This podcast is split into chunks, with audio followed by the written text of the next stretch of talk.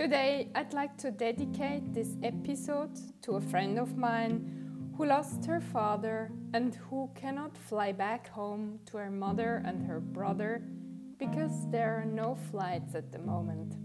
He is Esther Burki, international book writing expert and living without fear coach.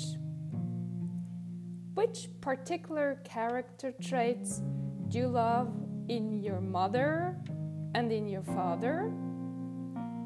What are you missing of them very much when you cannot be or be anymore with your parents?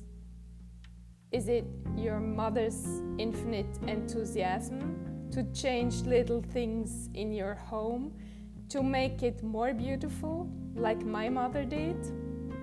Or is it the friendly manner to talk to others and to care about them, like my father did? Imagine you are a part of them. You're a part of their character traits. And let's focus today on those traits which we love so much and we miss. Those traits are in us all the time. Maybe we haven't yet discovered them in us. Maybe we always saw them in our parents. But they are here in yourself. And people around you love those traits and love you for them especially.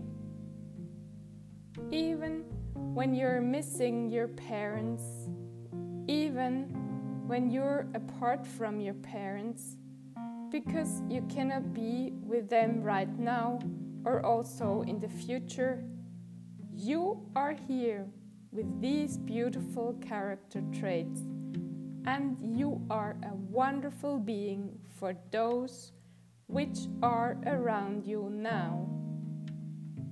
Your parents live in you every moment of your day.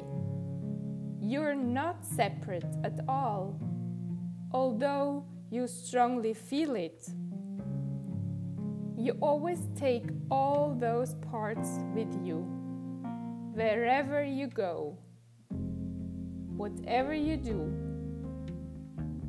Those loving parts are always with you, even when you don't think of them at all, even when you don't like yourself for some moments.